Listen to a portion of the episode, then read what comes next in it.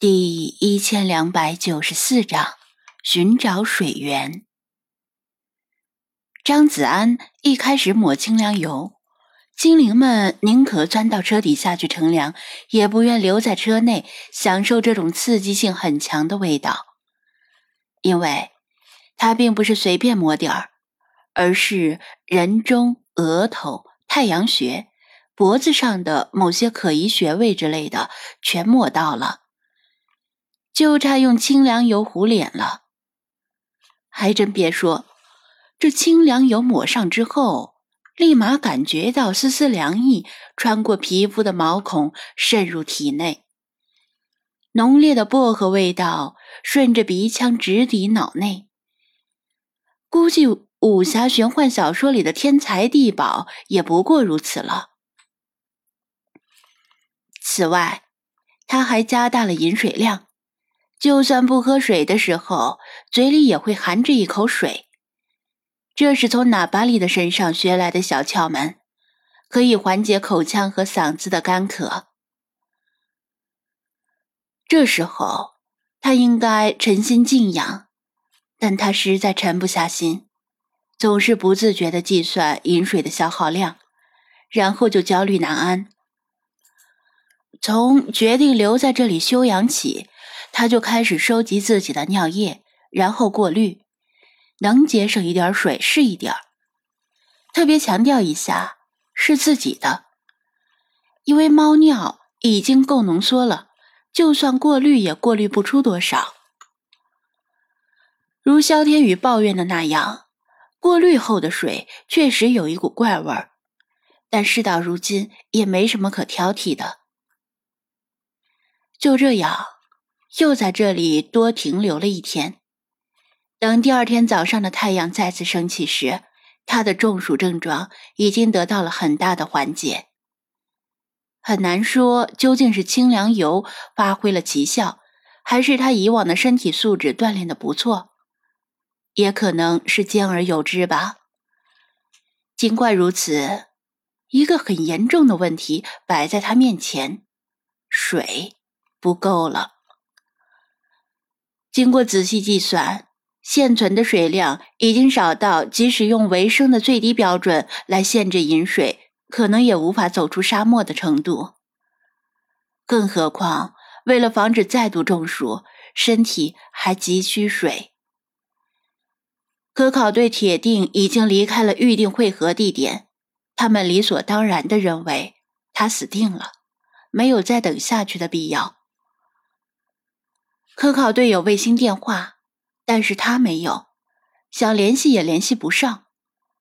想活着离开沙漠，只能靠自己了。昨天休息的时候，他的脑子也没闲着，一直在思考各种在沙漠里找水的办法。在生有苔藓、芨芨草的沙漠中往下挖，有一定的几率挖到湿沙子。但附近并没有任何绿色植物，随便找块地方瞎挖的话，除了浪费体力和饮水之外，没什么用。被困在沙漠里的人，有时候会挖个沙坑，在沙坑上铺一层塑料布，让夜间沙子里蒸发的水蒸气凝结到塑料布上，而不是逸散到空气中。这样，等清晨的时候，塑料布的底面可能会收集到一些露水。但这种方法的前提是沙子不能过于干燥，否则真的是杯水车薪。张子安决定，等夜晚来临的时候，就用后一种办法试着收集露水，就算再少也有用。精灵们见他脸色虽然好了一些，但始终愁眉不展，猜到他在为饮水而发愁。他们都知道水是生命之源，特别是进入沙漠之后发生的一系列事件，更让他们深刻的体会到了这一点，但却没什么好办法。刚刚本大爷提议用你那无人机在空中找找。说不定能找到绿洲什么的，或者能够碰到里皮特他们，也许他们也在附近，向他们借点水。”理查德说道。张子安摇头：“里皮特他们是指望不上了。他们六个人，两辆车，物资连他们自己都不够分的，情况未必会比我好到哪里去。真要遇到他们，反而要当心咱们的水会被抢去。不过嘛，你说无人机倒是让我想起一件事儿。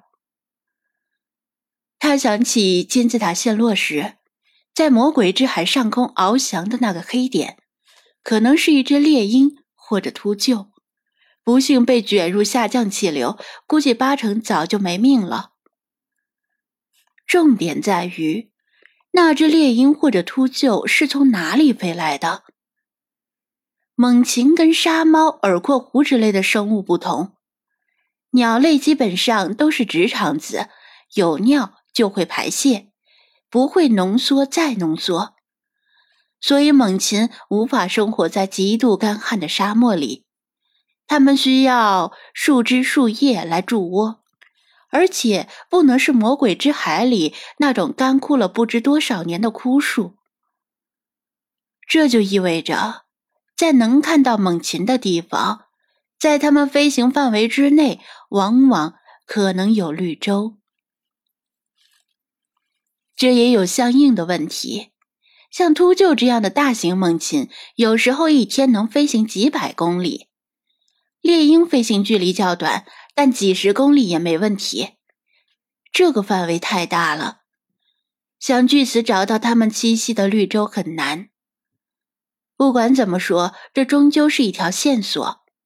他把自己的想法告诉大家，让大家在开车时留意天空。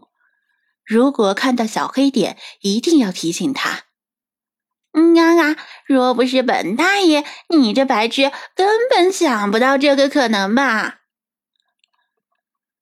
理查德毫不客气的把功劳据为己有。